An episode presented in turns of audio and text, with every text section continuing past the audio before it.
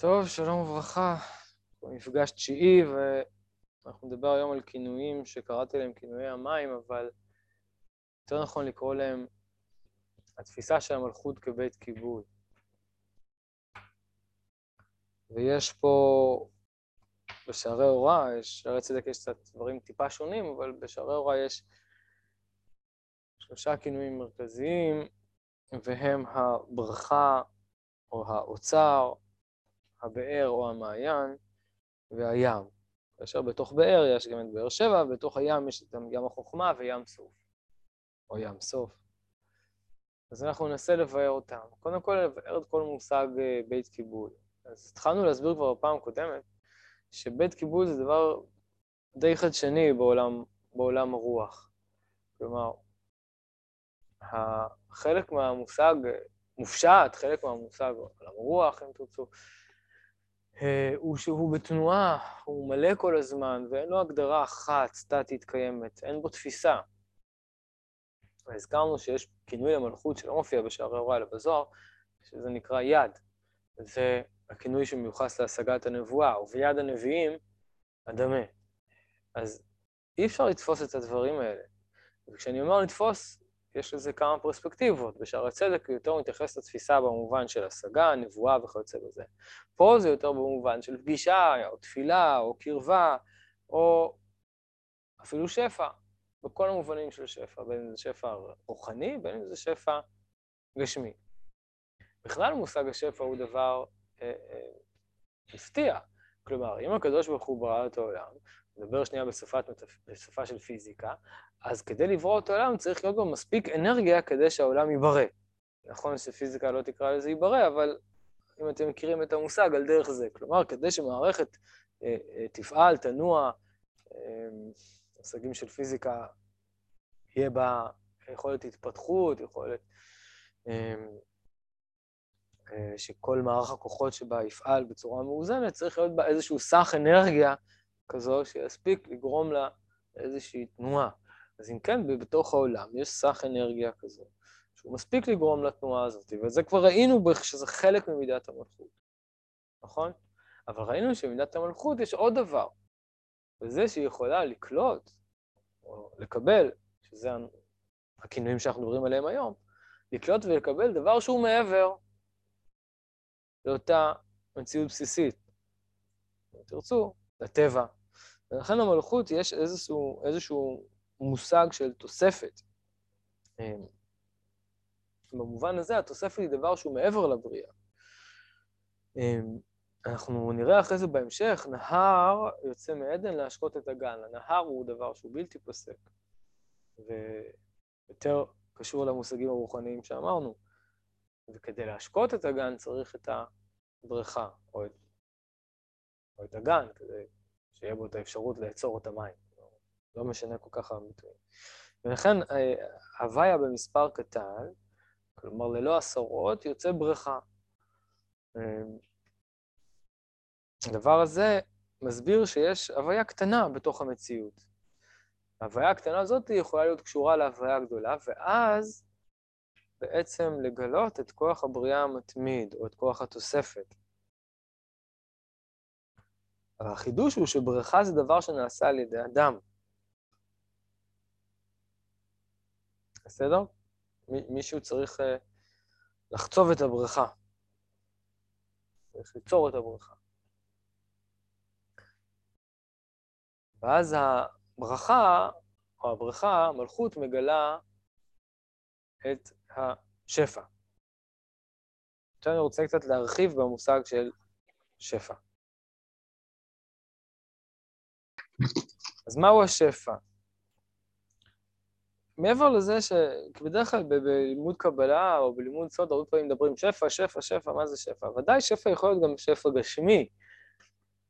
השפע פה, הוא אומר רבי יוסף צ'יקטיליה בעמוד, אמ, תעזור לי מהעמודים במהדורה שלך, בתחילת הכינוי ברכה, כי הברכה מלשון בריכה. תחילת הכינוי ברכה. 14. אז מה, מה, המושג ברכה, כפי שאתם רואים, הוא בית ריש כ', הוא כפולות של 2. 2, 20, 200. ריבוי דריבוי דריבוי. בסדר? הדברים, כשיש לנו חוק שימור האנרגיה, אז הדברים הם אה, לא אמורים להתרבות ולהתרבות ולהתרבות.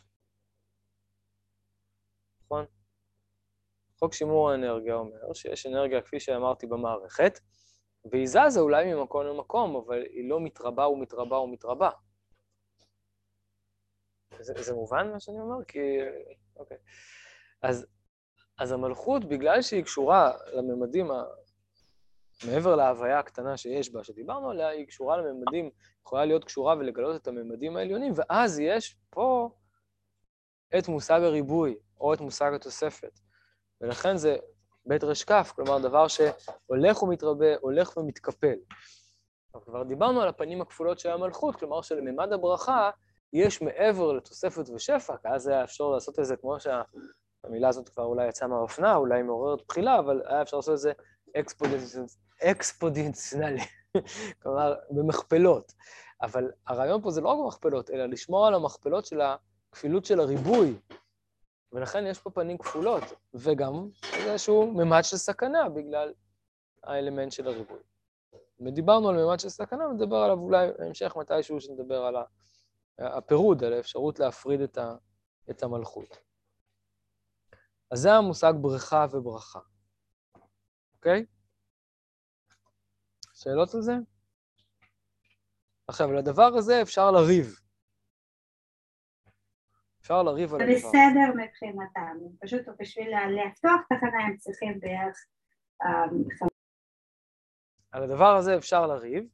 אמ, כמו שאנחנו רואים בעמוד 15, נכון? אמ, וזה השם שבו בערך יעקב הבינו את בניו, ואחר כך בהמשך, על הברכה הזאת נתקוטטו עשיו ויעקב. למה? מכיוון שיש קשר בין בכורה לברכה, או יכול להיות קשר בין בכורה לברכה, ויכול להיות אי קשר בין בכורה לברכה. אה, זו באמת ה... אחד ממוקדי המתח בספר בראשית, האם הבכורה קשורה לברכה או לא, האם הברכה היא אוניברסלית, כמו שלכאורה אנחנו רואים בעמוד 15. תסתכלו, אה, מסר שם זה לאברהם אבינו לפתוח שערי אדוני ולקחת כל מה שצריך לו, ולשאר כל בני העולם. ואחר כך כמה שורות אחר כך, לכל מי שתרצה תן כפי רצונך לכל בני העולם. בסדר? יש בזה ממד אוניברסלי, ולכן אנחנו מכירים גם מההיסטוריה של אברהם, שהוא היה בעל ממד אוניברסלי, לו ישמעאל יכלה לפניך. אבל הברכה הזאת, כפי שהוא ממשיך ואומר, נתקוטטו עשיו ויעקב, וזוהי הבכורה. כלומר, הברכה הופכת לבכורה. דהיינו, האם יש לאותו שפע על כל ממדיו, יש לו קשר למקור, לבכורה, או, או שלא. נמשיל את הדבר, אמ, לשתי תפיסות פוליטיות. או סמי-פוליטיות, סוציולוגיות, האם כדי לזכות בשפע צריך זכות? כלומר, זוכים בשפע? או האם מקבלים את השפע? האם אנחנו מדברים בשפה של, טוב, היום לזכות זה זכויות, כן? מגיע לי. אפילו לא לקבל, זה כאילו, זה לתבוע. יותר, יותר חריף מזה, אבל בסדר, נניח. האם אנחנו מקבלים את השפע, או שאנחנו זוכים לשפע? זה באמת שאלה גדולה מה קורה אחר כך אצל יעקב, כלומר, למה בני יעקב הם כאילו מקבלים את זה מן הירושה? הוא, הוא מתעסק עם זה, הוא נוגע בזה, אבל אנחנו לא ניגע בזה. אבל כרגע, בשלב שאנחנו בו, אנחנו עומדים, אפשר להתקוטט על זה. אפשר להתקוטט על זה, מכיוון שלא ברור שהדבר תלוי בזכות, הוא יכול להיות תלוי בירושה, או בקרבה, או ביכולת קבלה. זאת אומרת, האם הממד, עוד פעם, הממד של כלי קיבול מהצד הטבעי הוא מתגבר, או הממד של הזכות, הוא יוצר את הכלי קיבול. בסדר? בסוגריים, אני מקווה שזה לא יסבך, וחנותי את אשר אחון, אף על פי שאינו זכאי, אף על פי שאינו ראוי. יש למלכות קשר למימד הכתר, ולכן היא יכולה לזכות בשפע גם במצב שהיא לא ראויה. אבל תמיד אתם תראו שבאופן הרגיל, סגור סוגריים, אבל תמיד אתם תראו לאורך כל השער הראשון, שהמלכות היא כל הזמן שופטת ומצדקת, ועוסקת הרבה בשיפוט מוסרי. ולכן שאלת הברכה היא קריטית. האם הבכורה הופכת לברכה או לא? אמ, אוקיי, עד כאן הנקודה של הברכה והבכורה, רק אולי צריך אה, להרחיב את הדבר שקשור ל, לימינו, וזה שהוא אומר שיש אמ, איק בחר, כלומר, אפשר למשוך את ה... אפשר למשוך את השפע לפי הברכות. אתם רואים, זה אה, בהמשך, לפיכך חייב אדם לברך מאה ברכות. איזה עמוד? עמוד 15. לפיכך חייב אדם לברך מאה ברכות בכל יום, כדי למשוך מכל אחת ואחת מאלו הברכות וכולי.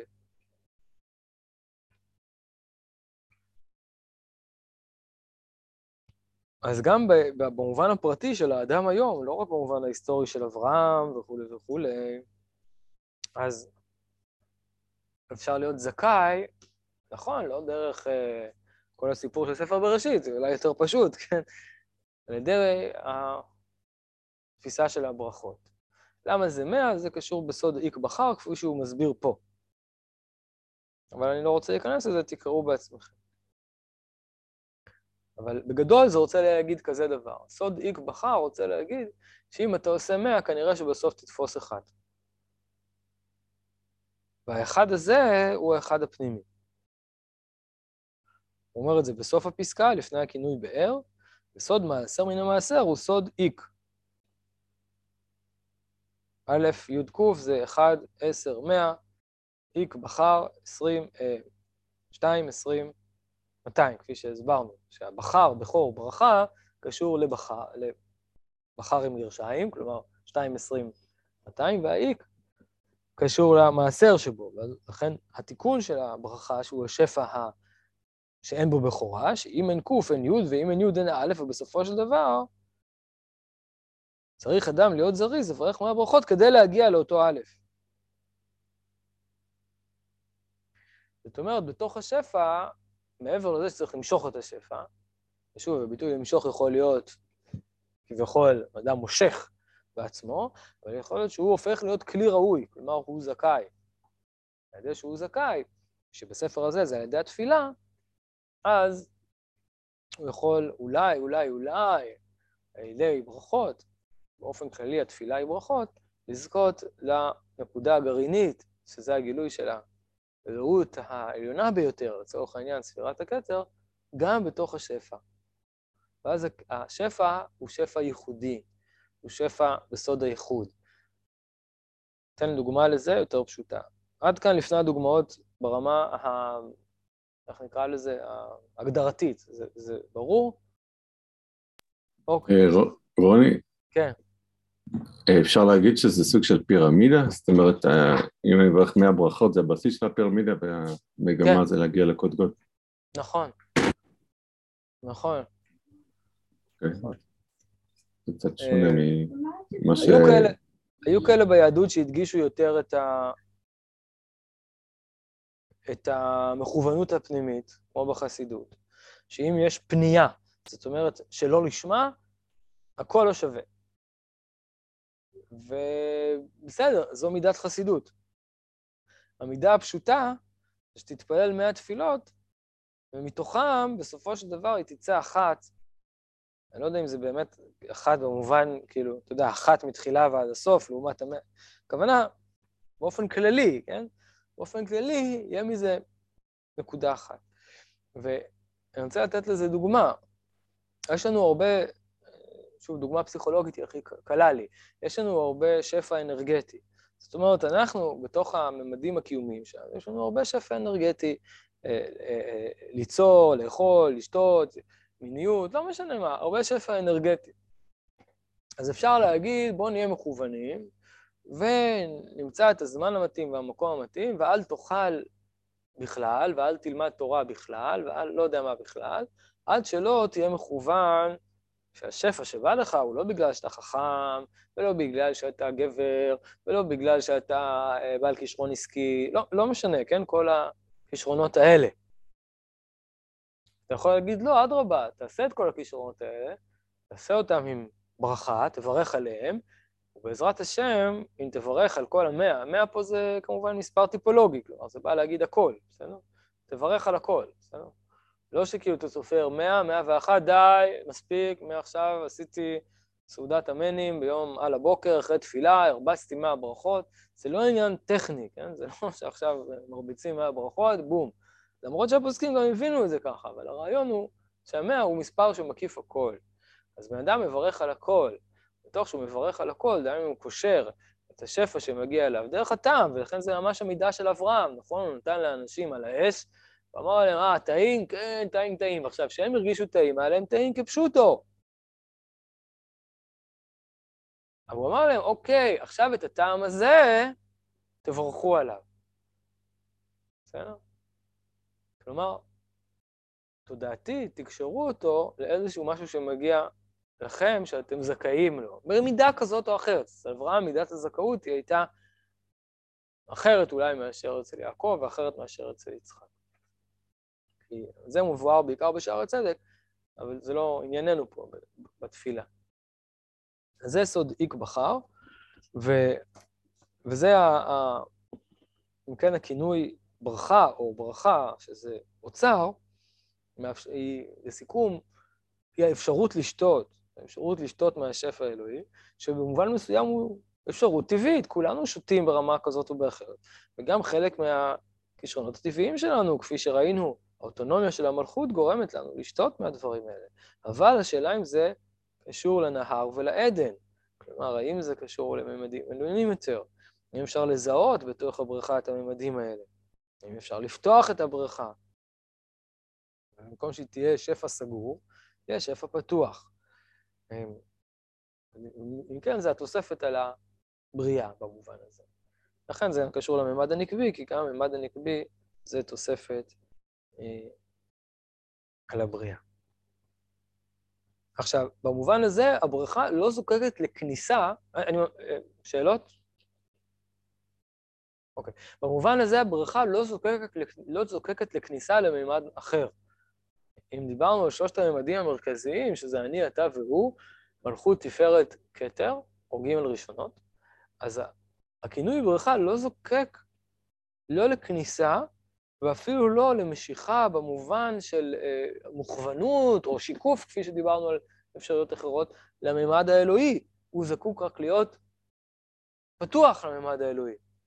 ולכן הוא יותר קרוב לעניין האוניברסלי. כלומר, אם נשווה את זה לתנועה, אז מספיק לעמוד במקום אחד ולפתוח ידיים. נגיד את זה בצורה מאוד גסה. בסדר?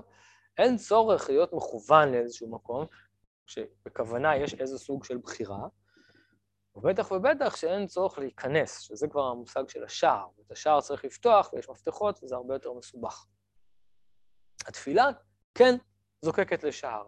לכן הבר... העיקר ממד הבריכה הוא הבסיס של התפילה, הוא לא עומק התפילה. לכן מהברכות לא חייב להיות בתפילה. לתפילה יש ממד נוסף על גבי הברכה. אנחנו מברכים בתפילה, וגם בלשון הדיבור אנחנו לא קוראים לתפילה ברכה. 18 ברכות, בסדר, אבל לא, לא שאין בה ברכה, היא מבוססת על העיקרון הזה, אי אפשר בלי זה, אוקיי?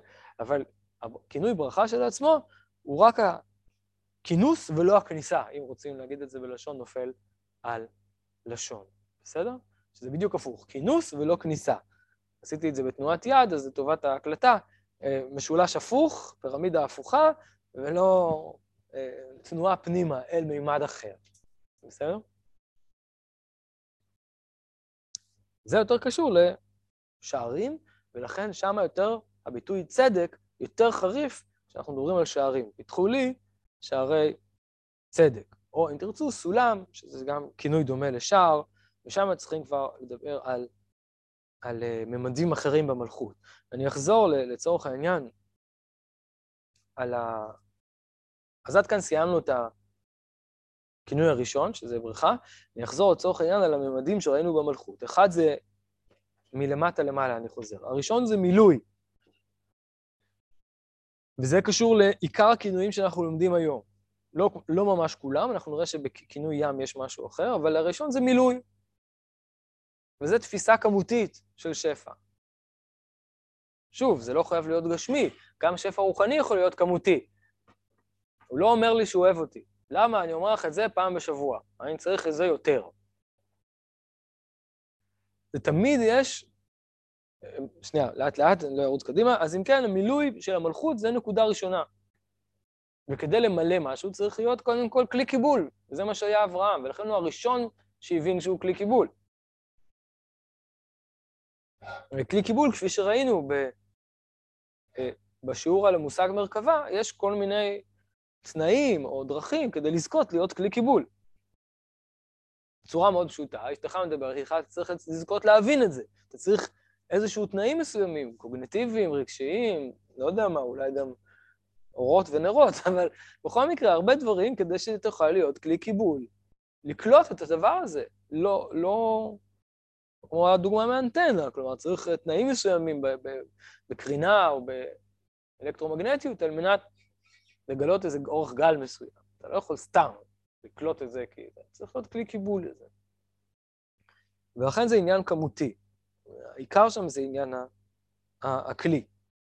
וזה עיקר, וזה הרובד הראשוני של הכינויים של כלי הקיבול. אבל, אבל, יש עוד שני איכויות בקיבול, ולכן הכלי קיבול הוא הכינוי הראשון שפותח אותנו לכינויים האחרים, למרות שהוא מאוד בסיסי.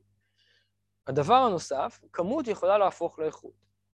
מה ההבדל בין מים לקרח? האם זה הבדל כמותי או הבדל איכותי? אתה יכול להגיד, זה הבדל כמותי. ההבדל בין מים לקרח זה הטמפרטורה. אבל קרח ומים זה לא אותו איכות. כלומר, לפעמים כמות הופכת לאיכות. בסדר?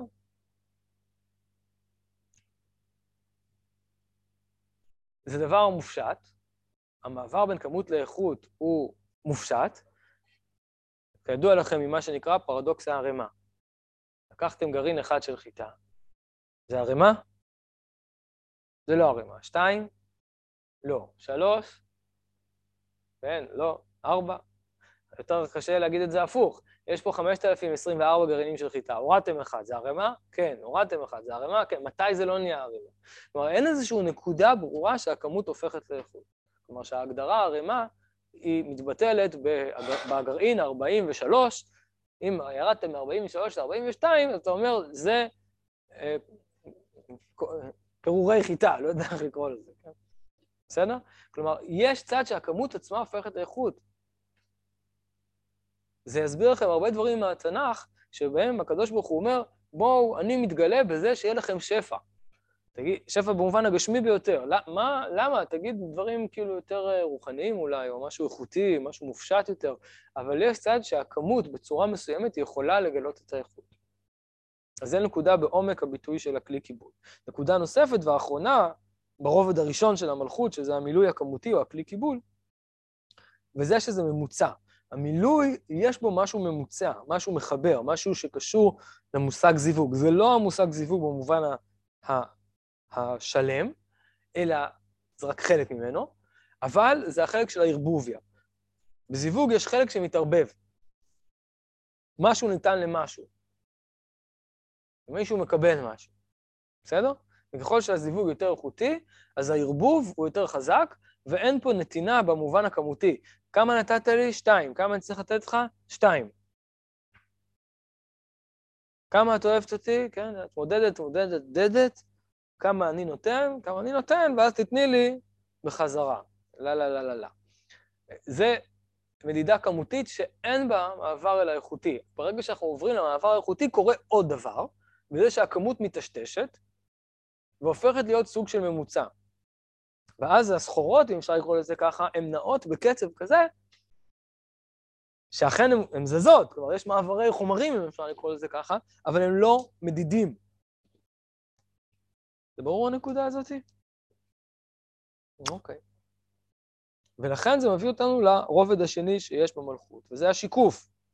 כפי שדיברנו, המים עצמם, בסדר, שמת מים בכוס, נפלא, אבל גם אפשר להשתמש בזה כראי או מראה.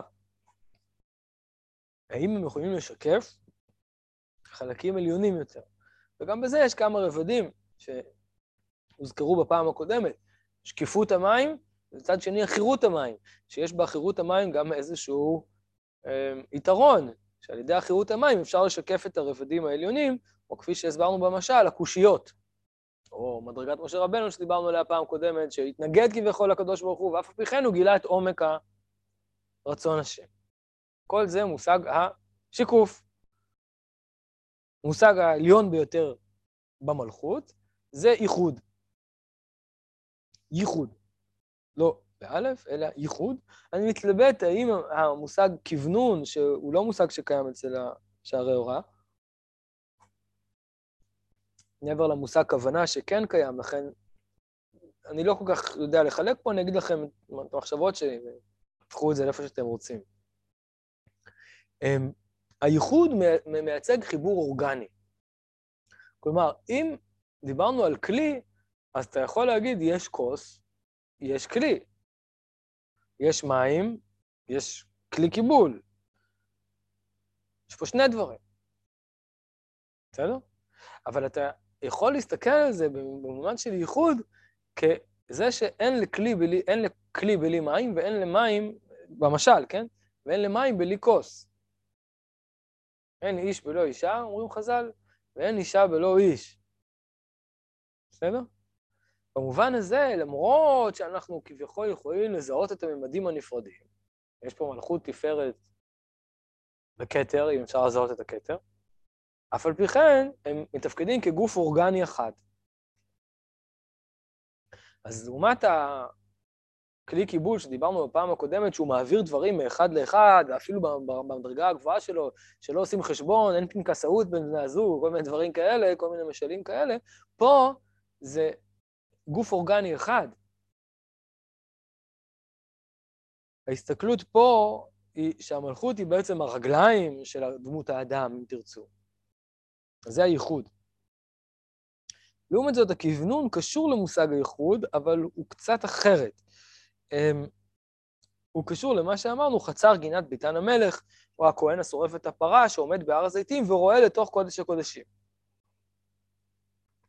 כלומר, יש אפשרות להיות בחוץ, אבל בעצם להרגיש בפנים. זה לא בדיוק גוף אורגני אחד, אבל זה ייחוד תודעתי דרך זה שהפתחים מכוונים.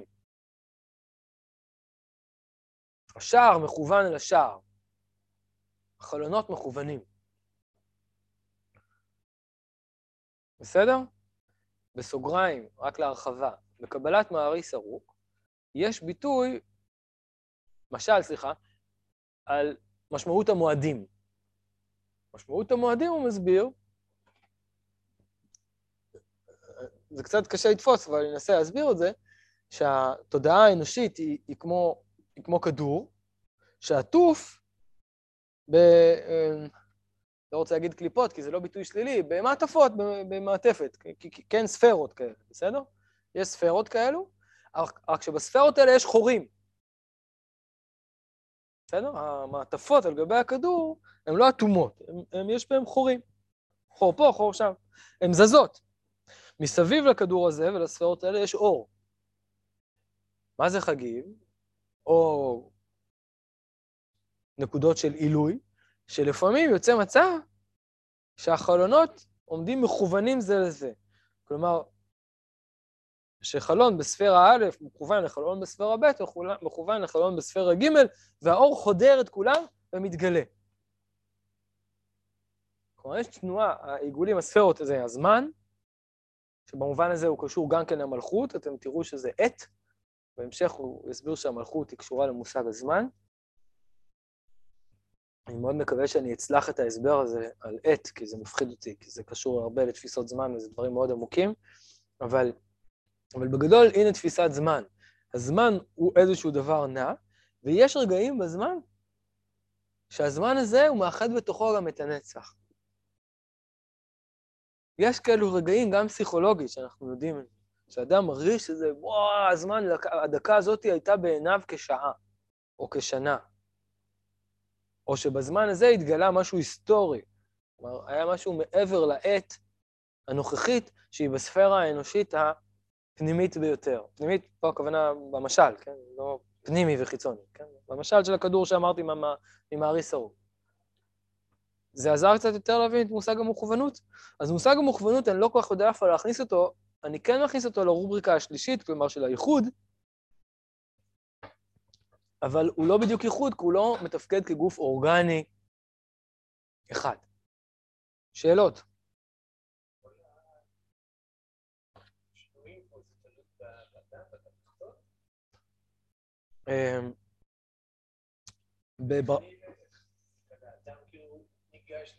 כן, בכלי קיבול העיקר הוא, העיקר הוא זה, נכון. אני לא אומר שאין שינויים למעלה, אבל רוב המקובלים מדגישים בעיקר את זה, את הפוזיציה של האדם אל מול השפע האלוהי,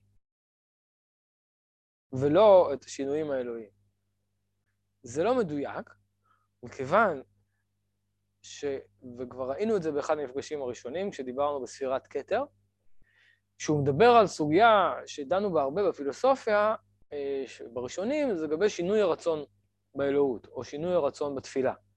נכון? איך הקדוש ברוך הוא רוצה לעשות א', האדם מתפלל, והופ. מה, הקדוש ברוך הוא משנה את דעתו? יעלה על הדעת? יש לזה תשובות מתשובות שונות, רמב"ם והרבה, סוגיות ארוכות. השערי ההוראה אומר שהממדים העליונים הם משתנים תדיר, ולכן אין שינוי רצון. כי הממדים העליונים, יש בהם את כל הקומבינטוריקה, את כל האפשרויות שזזות בקצב מסחרר עד בלי די. וממילא, ברגע שאתה מתאים את עצמך, או מצליח שוב לתפוס, כפי שהסברנו, מלכות עד לכתר, אז אתה יכול באמת ליצור שינוי במלכות, כלומר, ליצור את סוד התוספת. לא היית פה בהתחלה, סוד התוספת, שהוא כאילו תוספת על פני הממד הראשוני. זה, זה, זה עזר? אז אין שינוי באלוהות לא הכוונה שהאלוהות היא סטטית, או שהיא הרמטית, סגורה, או דטרמיניסטית. היא כוללת את כל האופציות, לא רק שהיא כוללת את כל האופציות במובן ה, אה, כמו חדרים, או כמו קופות, אה, אוצרות, כן? או כמו בריכות, זה במלכות. במלכות יש לך, כמו מאה ברכות, אופציות כמו חדרים. אתה רוצה סושי, אתה רוצה זה, אתה רוצה זה, אתה רוצה זה. אבל באלוהות זה לא ככה. כמו שדיברנו על הממד של המלכות, שבזיווג שלה עם היסוד, כשהוא זיווג פנימי יותר, הכמות הופכת לאיכות ומעבר חומרים הוא תדיר, אז ב, ב, בהקפצה למעלה, תחשוב שבתוך האלוהות זה נעשה על ציר הרוחב, ובמהירות יותר גדולה, ובממדים יותר רחבים. בסדר? אם בממד בין מלכות ליסוד זה נעשה על ציר האורך, ולכן יש הרבה עניין של מוכוונות, בממד הכתר זה נעשה באופן אינסופי. אני אומר ציר רוחב, כי אין לי דרך אחרת להסביר את זה. בסדר?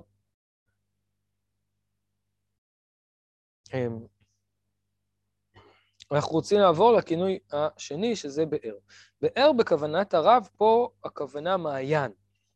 רק רוצה להוכיח לכם את זה, תסתכלו בכינוי באר, הוא אומר, מים חיים, שמים חיים זה ביטוי למעיין, ועל זה נאמר, מעיין גנים, באר מים חיים. כלומר, ככה הוא קורא בתנ"ך.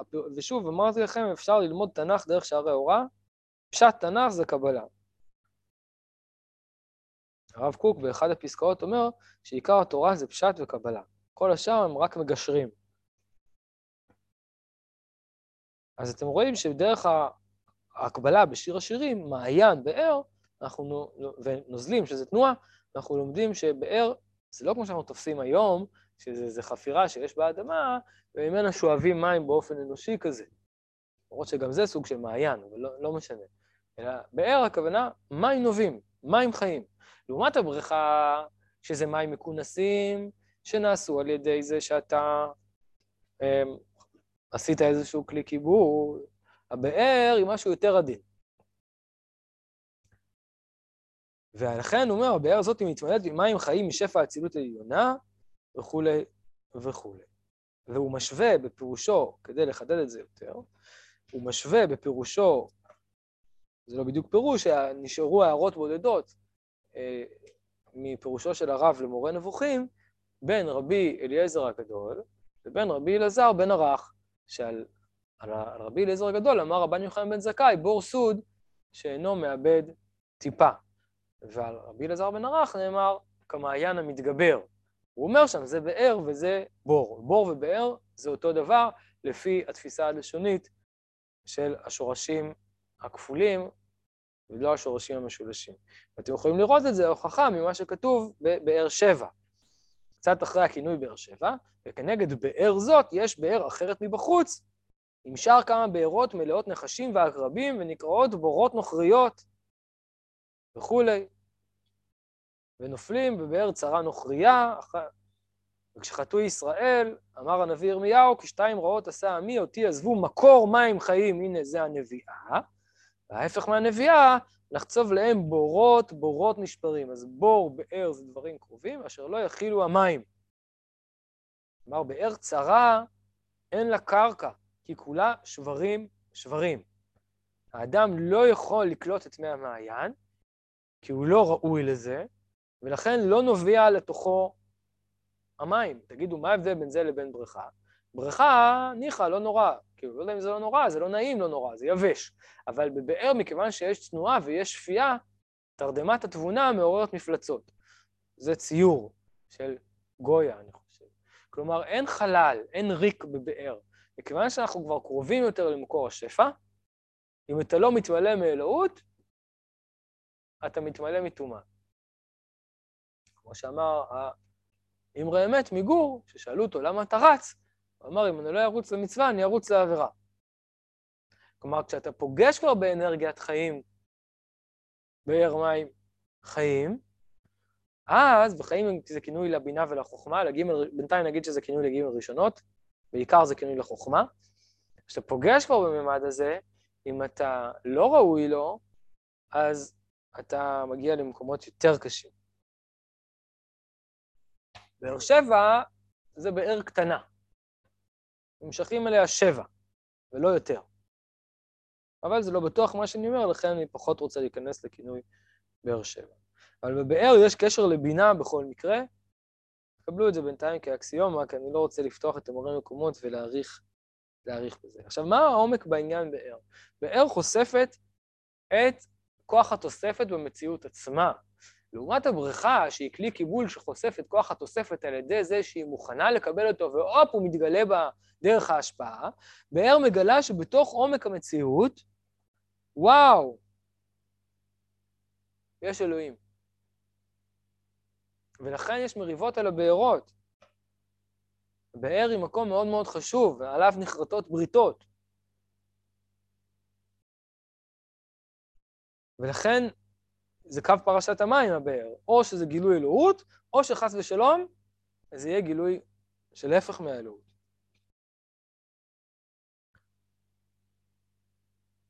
אוקיי?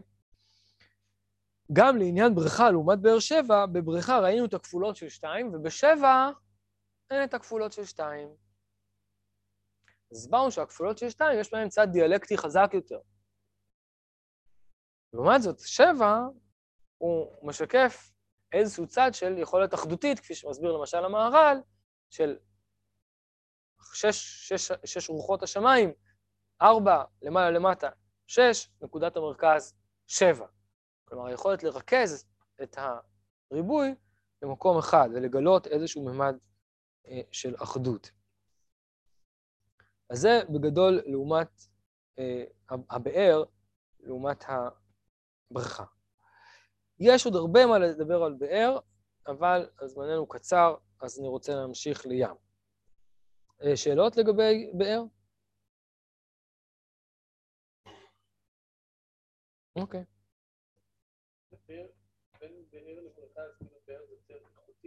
באר זה מגלה מימד עמוק יותר. יש בו נביאה, יש בו חיים. אה, לא הסברתי את, אה, את רבי אלעזר בן ערך ו... אה, אליעזר בן אורקנוס. אז הוא אומר, רבי אליעזר בן אורקנוס, בור סוד שאינו מאבד טיפה. זה הבריכה הכי טובה שיש. ככה הוא מסביר בהערותיו למורה נבוכים.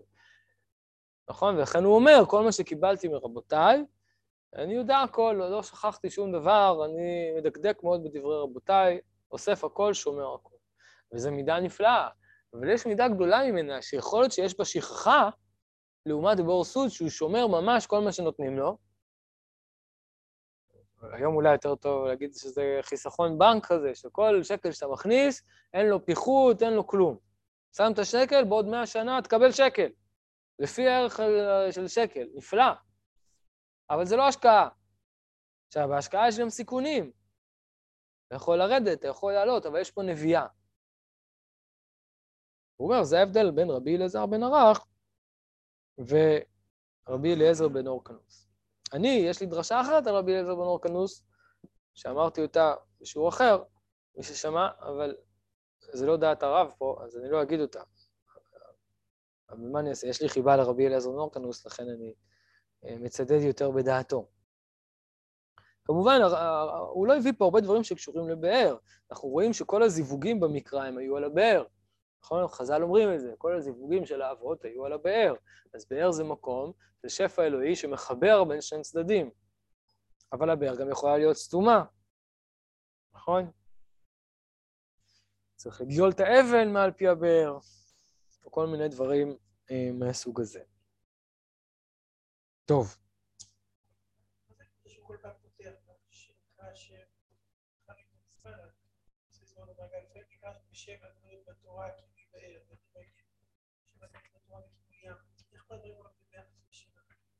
אה, שם, אז אמרנו ככה, השאלה היא למה הוא כותב בהתחלה שם אדנות ואז כינוי. יש לנו רבדים שונים של שמות. יש, הרובד שאנחנו עוסקים בו עכשיו הוא רובד אחד של ספירת המלכות, שער א', ובו יש שם וכינויים. השם הוא אדנות, שנייה, השם הוא אדנות, והכינויים הם באר ובריכה וכל זה. מעל זה אפשר להסתכל גם על כל השמות כולם ככינויים לשם הוויה, כפי שראינו גם כן. ומעל זה אפשר להסתכל גם על שם הוויה ככינוי להשם, דהיינו לעצם זה שיש לקדוש ברוך הוא שם. עכשיו תחדד את השאלה אם לא עזרת.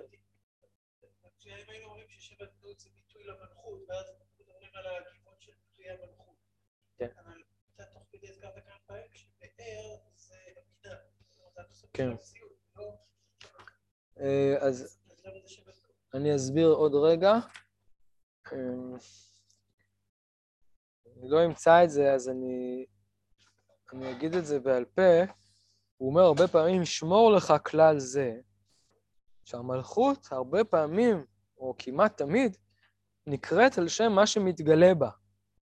לכן אישה משנה את שם המשפחה. בסדר? אה, כן, אבל לא דווקא ב, כלומר, הבינה לא מתרכזת לתוך המלכות, כלומר, היא, היא רחבה יותר מהמלכות, אבל המלכות יכולה לגלות מימד של הבינה, ואז ההזדהות, מה שקראתי במפגשים הקודמים, הזדהות, אז היא נהיית בהזדהות כזאת עם הבינה, עד כדי כך שכבר השמות נהיים שמות משותפים בין המלכות לבין אותה מידה שהיא משקפת או מגלה או מתמצתת, לפי כל הדברים שראינו במפגשים הקודמים. אה, זה נמצא יותר בשערי צדק, המשפט הזה, זכור כלל זה וכולי. בסדר? אלעזר? אמ, אז, אוקיי, אז זה היה באר. עכשיו דבר יותר מסובך קצת, וזה הכינוי ים.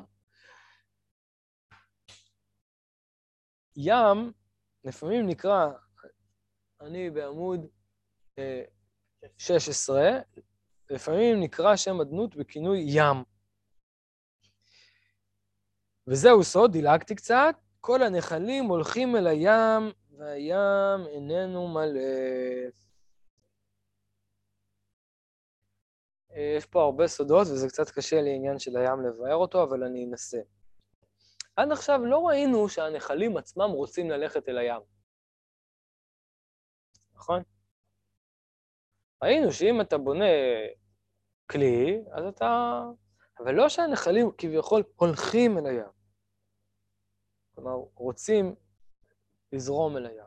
זה קשור בשאלה עמוקה שמבוארת הרבה בכתבי הארי, האם הכלי מושך את האור, כלומר, האור מהותו להיות מופשט, או בלשון הארי להסתלק למעלה, והכלי מושך אותו, כי אין כביכול כופה עליו.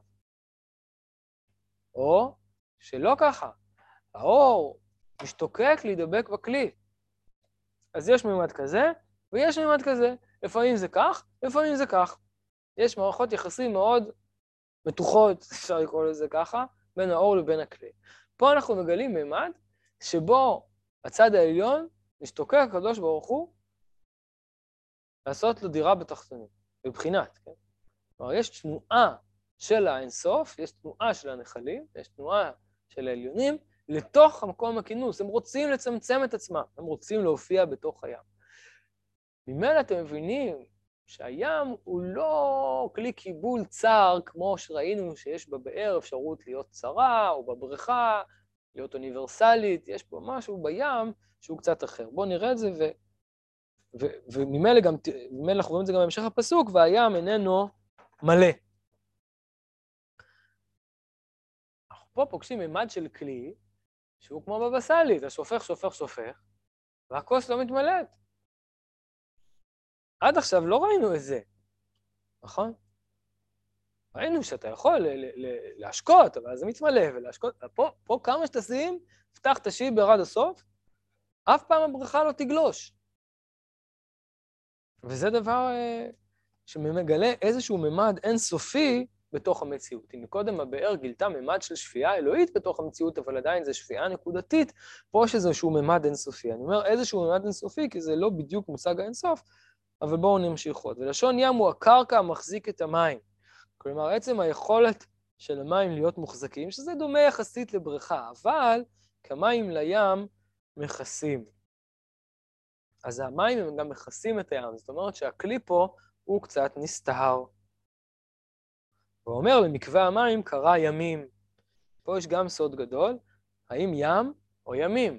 האם אנחנו עוסקים בשוויון או לא בשוויון? זאת אומרת, האם מלכות שמגלה את הרבדים העליונים, מגלה, מגלה את העושר שלהם עם השונות שיש בהם, או שהיא בעצם יוצרת סוג של השוואה. האם ההתכנסות שיש במלכות יוצר אדם חדש, כן, זו פרפרזה הפוליטית, או שהוא יוצר הרבה סוגים של אנשים. כמובן שזה גם תלוי במושג איק בחר, האם זה ברכה או ייחוד. אנחנו ביחד? אנחנו מבינים את שני הממדים? יפה. אז פה יש יותר דגש על המקום הזה, שהמים לים מכסים, הכלי עצמו נעלם קצת, הוא נהיה פחות דומיננטי, הוא רק יכול להופיע משהו שהוא מאוד מאוד גדול. ופה תראו איך הצורה שבה הוא מתאר את הגדולה שמופיעה בים. מתוך זה הים נבראו. הים הופך להיות מקור חיים. וכמה מחנות, כמה מלאכים, וכמה מחנות, וכמה מינים, וכולי וכולי וכולי. וזה רמז, זה הים גדול ורחב ידיים. עכשיו מה קורה? חיות קטנות עם גדולות. אז זה משווה, כמו חיות קטנות עם גדולות, או שזה מפריד. למקווה המים קרה ימים. מפריד או משווה? גם וגם, תלוי. אינו דומה טעם דג העולה באספמיה לדג העולה, לא זוכר, בעכו. המדרש אומר, למרות שהים, שם זה ים התיכון, כן? למרות שהים הוא אחד, תגיד מה ההבדל, מה זה משנה? מים, מים, מים, הכל מעורבב. אז הדג, דג, דג, דג בספמיה, דהיינו בחוף ספרד, הוא צריך דג אמנון, הוא יהיה באותו טעם של דג אמנון בעכו, מה, מה נסגר? לא, אלא יש, יש ימים. יש ימים. נכון, זה מקווה מים אחד, ובכל זאת יש ימים בתוך הים. כלומר, יש גם גוונים וגם אחדות. זה כשלעצמו חידוש נפלא. היכולת להחזיק את שניהם ביחד, ממילא הופך את הכלי הזה לכלי מאוד מיוחד. זה לא כלי קטגוריאלי, כן? כלי שיש בו אה, מחיצות, מחיצות, מחיצות, מה שיותר דומה למאה ברכות, למאה ברכות, כן? פה יש הכל, אתם רואים, בתוך הים הזה הוא אומר, בתוך הים הזה אני אמשיך לקרוא כמה ספינות וכמה שייטים וכמה דגלים וכמה מיני גלים, מיני שעון מתגלגלים בתוכו. נכון? איך אני יודע שזה יסוד משווה? גם כן, כתוב, כולם ידעו אותי, אומר הנביא, מקטנם ועד גדולם, יסוד משווה, בהמשך הפסוק, כמים לים מכסים. הוא פשוט לא מצטט את כל הפסוק. בסדר? אמ, עליו נאמר שמוניות יהלכו וכולי. אז זה נקודה אחת שיש בים. אה, הים יותר קשור לחוכמה. אם הבאר יותר קשורה לבינה, הים יותר קשור לחוכמה, ולכן בתוך הים הכינוי הבא הוא ים החוכמה. זה בעיקר קשור ליכולת של המלכות לעלות עד לחוכמה, או אם תרצו לכתר, כי הגימל ראשונות הן נחשבות כיחידה אחת. לעלות או לשקף. ואז המלכות עצמה הופכת להיות מימד הבורא. המים נחשבים למימד בורא, זה מופיע הרבה במדרשים ובזוהר. המים מוציאים כל מיני חיים. מצמיחים כל מיני תענוג. כן. גם יצורים שעולים מן הים, הם יצורים uh, לוויתנים, כל מיני דברים כאלה, הם יצורי נצח כאלה. בסדר? בים יש ממדים נסתרים. הים זה הסוד שבתוך המציאות. גם בהלכה, עכשיו יש מים ש... יש שני סוגים של מים, נכון? עכשיו לומדים יבמות, לא? מים שיש להם סוף, ומים שאין להם סוף. אז יש מימד של אין סוף למים. כי למים יש תנועת התפשטות. אבל הים, הים הוא הכלי שמתכסה על ידי המים. אז המלכות פה היא רחבה מאוד. ו- ויש עוד מה לדון במלכות ביחס לארץ, אבל אנחנו לא נספיק היום. בשערי צדק, לא בשערי הוראה, שערי הוראה הוא רק מזכיר את הכינוי ארץ החיים, אבל בשערי צדק הוא גם, בכ... הוא דן בכינויים של המלכות בברכת המזון. ארץ חמדה, ארץ, פסיק, ארץ חמדה, ארץ טובה, ארץ רחבה. ופתאום שם אנחנו מוצאים ארץ רחבה, מה שחז"ל קוראים ארץ צבי. מה זה ארץ צבי? שרצתה לעשות רצון קונה, או, לא או, זה המשך של הרצון, היא מגלה גם את הרצון, ולכן היא מתרחבת עד בלי די. נכון? כמו האור של הצבי, שהוא... מה זה ארץ מתרחבת? לארץ יש גבולות. אז יש, אולי נדון בזה, אולי לא, אני לא יודע, אבל גם במדרש אנחנו... גם במדרש אנחנו... וגם במדרש אנחנו רואים אה, שלמקווה המים קרא ימים, אחד המפרשים במדרש אומר, בגלל שהם סמוכים לארצות. לא שבתוך הים הגדול אתה יכול להגיד, וואו, יש פה ימים שונים, אלא בגלל שזה לחוף ספרד, אתה קורא לזה ים ספרד. כלומר, הים מקבל את שמו הספציפי, הקטגוריאלי, מהחוף. זו דעה נוספת במדרש. כלומר, יש יחסים ים-יבשה, כידוע, במשחק הילדים. אבל זה רק להרחבת הדעת. אני רוצה לסיים את הכינוי ים. עכשיו, פה הביטויים שקראנו עכשיו, הים גדול ורחב הידיים, אוניות וזה, נמצאים אך ורק בשערי הוראה. לא נמצאים בשערי צדק, גם לא במקומות אחרים, בשער הניקוד למשל, ובעוד ועוד מקומות. שם בשערי צדק, בעמוד 10 למי שיש את שערי צדק, אני משתדל לא לעשות קפיצות, אבל אני חושב שכן, פה כן חשוב להסתכל. מודגש החיסרון שיש ב, ב, ב, באינסופיות הזאת. כי הרי פה האינסופיות היא האינסופיות של אי המילוי, היא לא כמו באינסופיות של הכתר של דחיסות של יש אינסופי, כמו ששאלתם מקודם על השינוי בתפילה והזכרתי את הדחיסות והשינוי האינסופי שבכתר, פה האינסופיות היא ביכולת ה- להתמלא עד בלי די, או במילים אחרות, להיות חסרה עד בלי די. בסדר? זה תעתיק, תשליל של האינסופיות. אנחנו ביחד כי זו נקודה קצת עמוקה. לא, לא הבנתי. האינסופיות של הכתר זה כאילו הכל הכל נמצא שם בצורה דחוסה, מתמידה, הן מבחינת היש, הן מבחינת התנועה, הן מבחינת העוצמה. אני מדבר בשפה של מתמטיקה. האינסוף של המלכות זה האינסוף הפוטנציאלי. זאת אומרת, זאת אומרת, זה היכולת להתמלא עד אינסוף. דהיינו, החיסרון עד אינסוף. שהכל יכול להיות שם? כל מה שתשים, עדיין יש מקום. לא אמר, אדם, צר לי המקום בירושלים.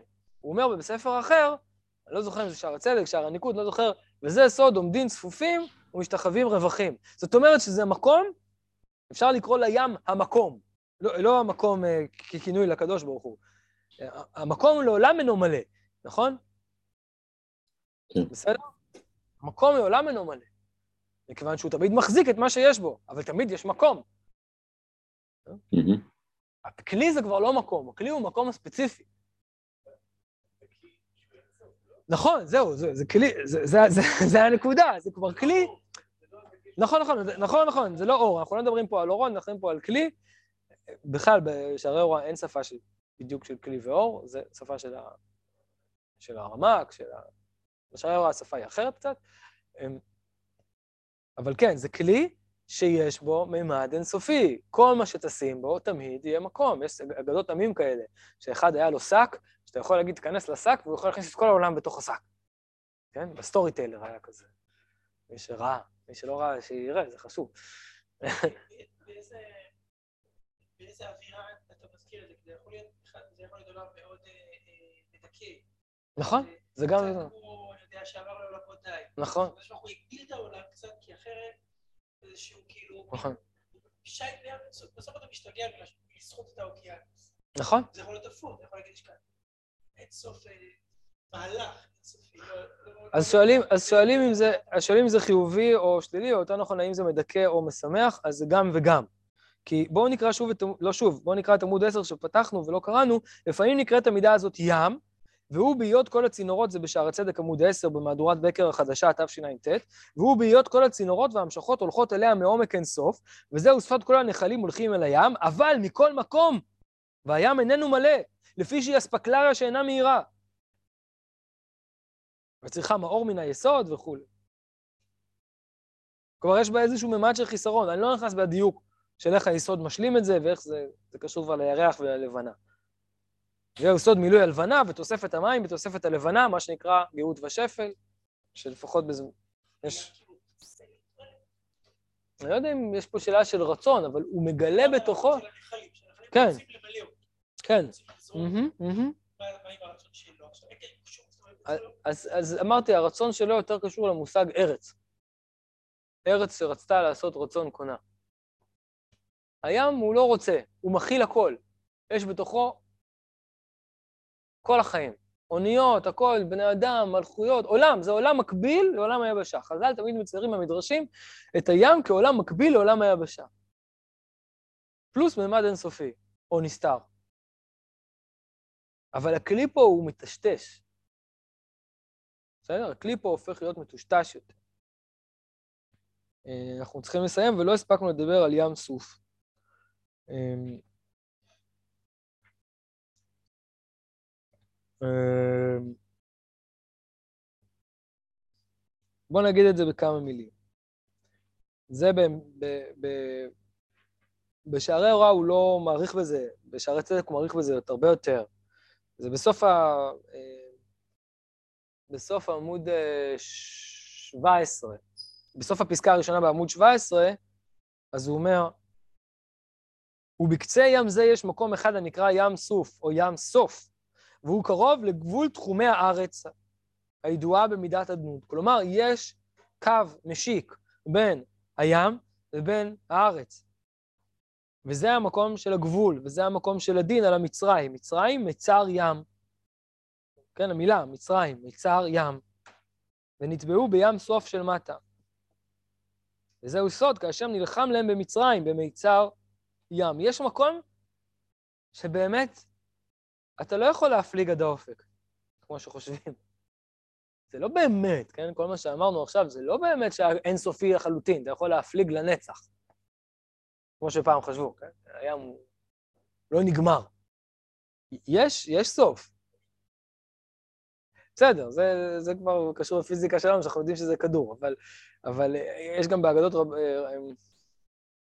רב בר חנה על סוף, ה, סוף הארץ וסוף הים וסוף הזה. יש סוף, ל, לים הזה יש סוף.